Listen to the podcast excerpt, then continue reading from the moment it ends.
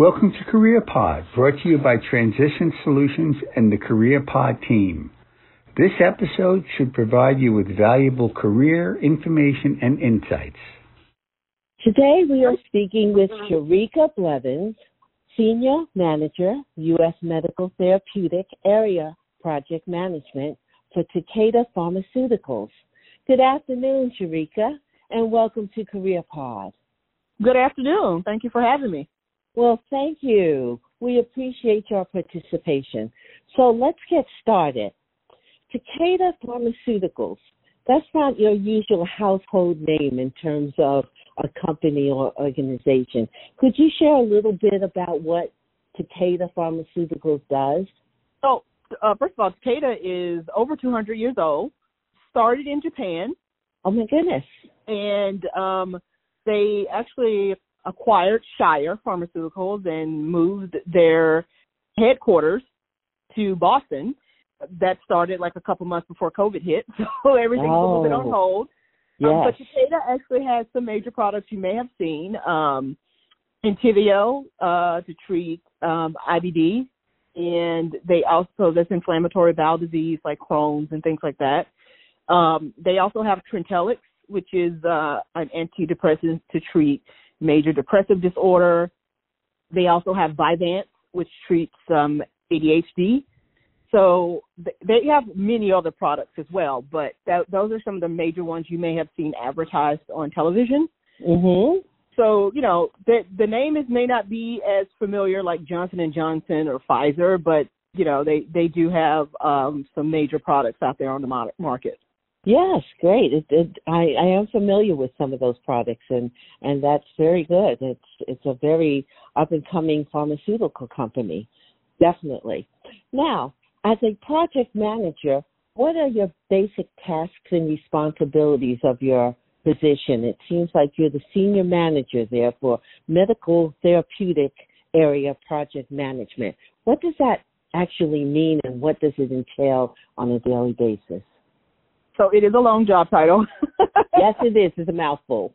it's a mouthful. Um, so uh, let me let me you know preface this by saying what I do as a a project manager may vary between fields or even companies. Um, and obviously it depends on how they're tiering the titles within the company. U.S. Medical Affairs is the part of the company that focuses on phase four research, which is studies after this drug has hit market, where they're doing mm-hmm. ongoing safety um, studies. They're looking at, you know, are there areas where there are gaps in knowledge that we can do research or, you know, supply physicians, healthcare providers, patients with that additional information and training they would need to make good decisions about their healthcare regarding the different products. Mm-hmm. Um, so that's U.S. Medical. We're more we're patient focused. We're not profit focused or commercial focused. We're strictly patient and safety education focused. Oh, um, and that's for the U.S. Um, my job, uh, I support neuroscience, and right now I'm also covering all of GI because we're in the middle of transition. Yes, that's a lot of work. Yes, it is. right now, what I normally do, and a huge portion or you know portion of my job responsibility is budget oversight. So mm-hmm for those two areas, I oversee the whole budget for the different. I'm trying to think of a lay term for it. Um, so within the therapeutic areas, we have you know products, and then within those products, we have separate buckets that mm-hmm. um, we give you the money to go in to achieve the tactics or plans that we have to you know meet the needs for that year. Okay. And my job is to keep track of the spend across those products in those therapeutic area. Where are we with how much we spend? Where are we with how much money is left over? Are we going to fall short in the area? Do we have invoices that are not being paid? Do we need to figure out what that is? And then I also do other things like support in terms of contracting and timelines and if there are changes in policies and procedures, making sure that everything is following that. I'm also the lead project manager for my project management organization, so uh, it's my manager, and then uh, I'm under her.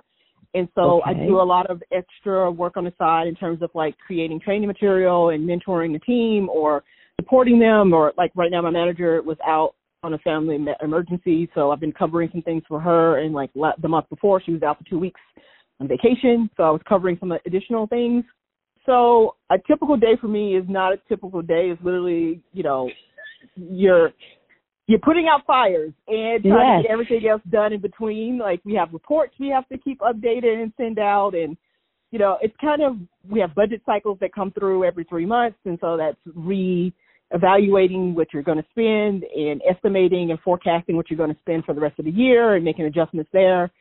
So I can't say every day I clock in at eight and I know exactly what I'm going to be doing until I clock out. Right. There's no typical day. It's just what needs to be done, and then you have to prioritize what yes. needs to be done in that moment.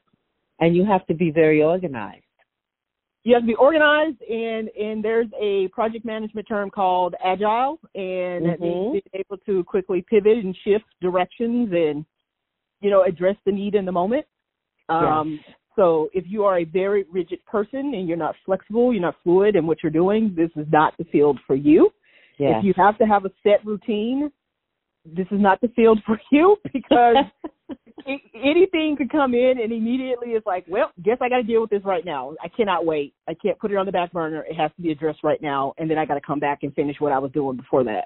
There are days I'm on meetings from eight to five. Oh my uh, goodness, yes. Maybe half an hour in between if I'm lucky. Mm-hmm. Uh, some of those meetings are scheduled, and some of those meetings are putting out a fire because something came up, and now I got to figure out what's going on so we can fix it. Yes. Well, doing all this and having all this as your responsibility, what prepared you to be able to do this job so well?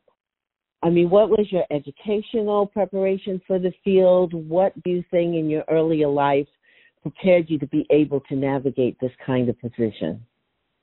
Well, first of all, I for for people who feel like they have to know exactly what they're going to do when they come out of high school or college, please know I went in multiple directions before I got here. My first degree is in neuroscience. I have a bachelor's in neuroscience because I had the plan of going to med school, and then I realized that's not what I wanted to do. Uh-huh. Um, and I worked as a research tech at Children's Hospital with mice for about five years. And mm-hmm. then I went to nursing school, got my bachelor's in nursing, worked as a bedside nurse, and then I transitioned oh my goodness. into uh, clinical research, where as a research nurse, I worked in ICU research for a couple years, and then I ran a psychiatric clinical trials department, uh, research department at the Institute of Living, which is part of Hartford Hospital, and then I got my master's while doing that job in project management and started working at Takeda almost two years ago. And I can say that all of those jobs have given me different elements that prepared me for this current position. For example, running that department, I had to do all the contracting, all the budgets, you know, all of that. It's like if I wasn't familiar with it then, I had to get familiar with it real quick. But you know, also that meant I wore many hats. And mm-hmm. I was our regulatory specialist. I was the manager of the team. I was the lead coordinator. I was our research nurse.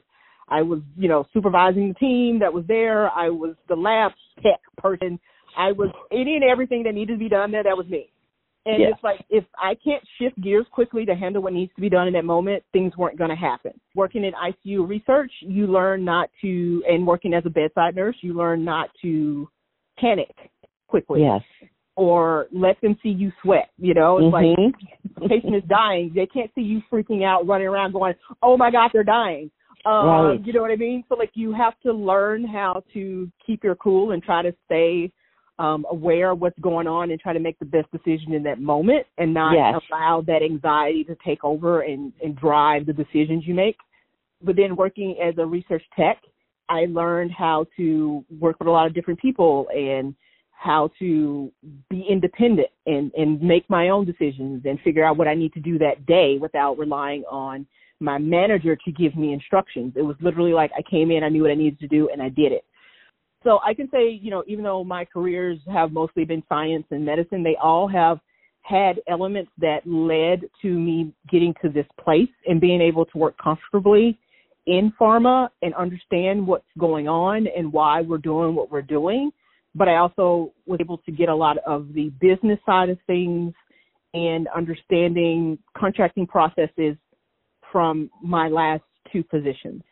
Yeah. So, Well, it definitely did prepare you for the work you're currently doing, that's for sure. Um, what advice would you share with others who might be considering a career in this field?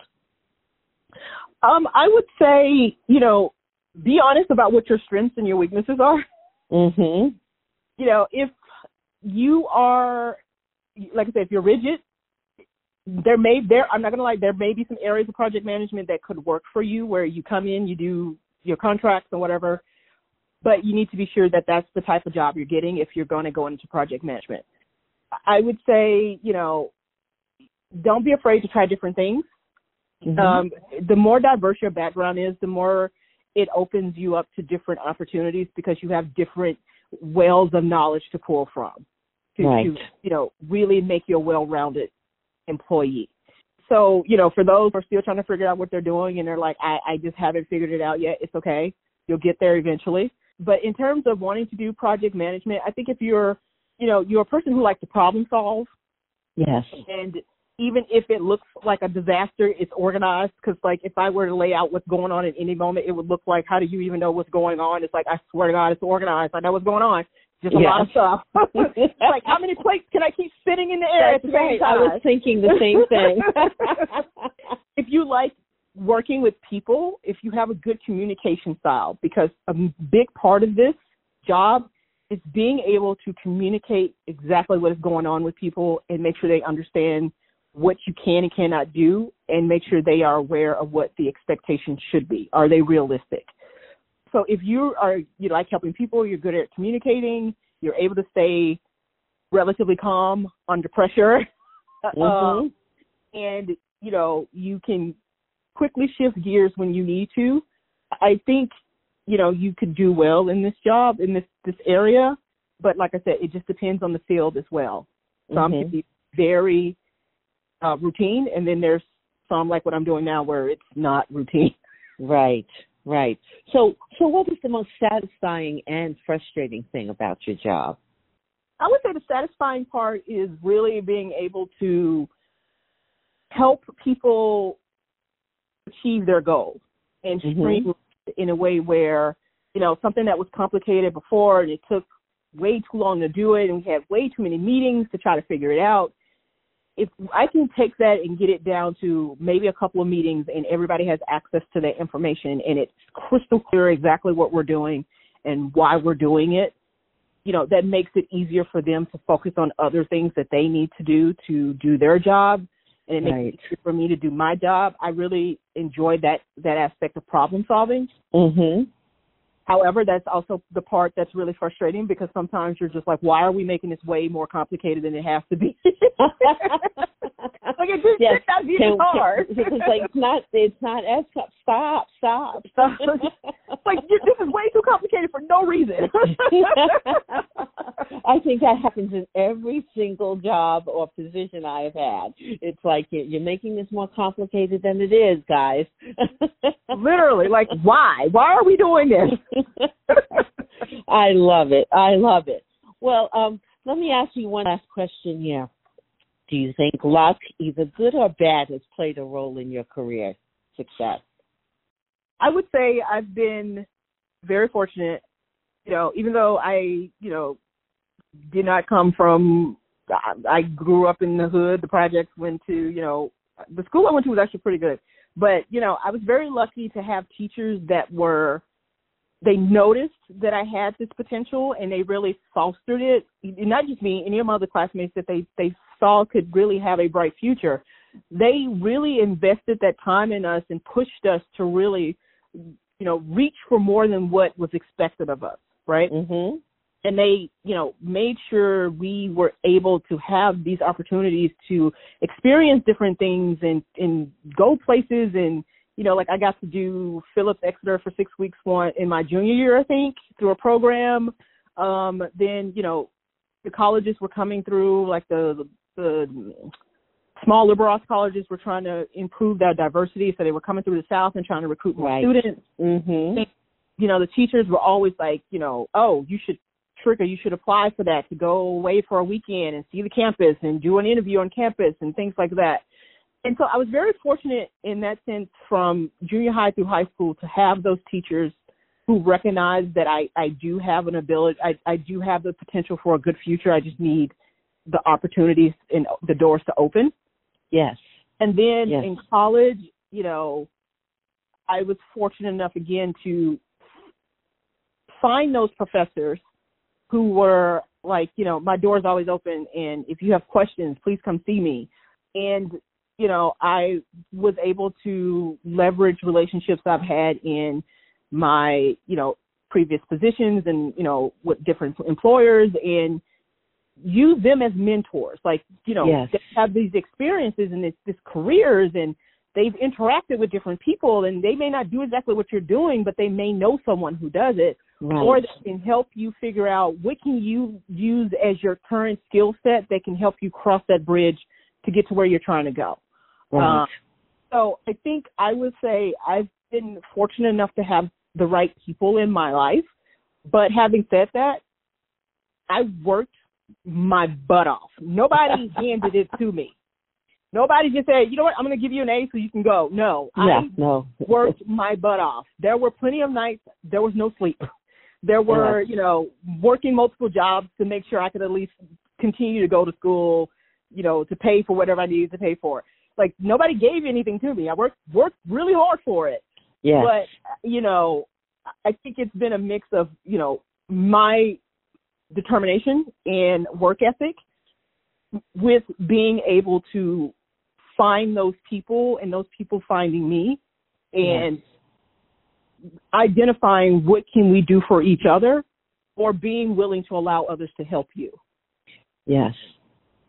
Well, Sharika, you should be proud of your accomplishments. And I want to thank you so much for sharing your experiences. You have provided us with an insightful look into the career of project management for a pharmaceutical company. Anyone considering a career in this field would benefit from the excellent advice you have given.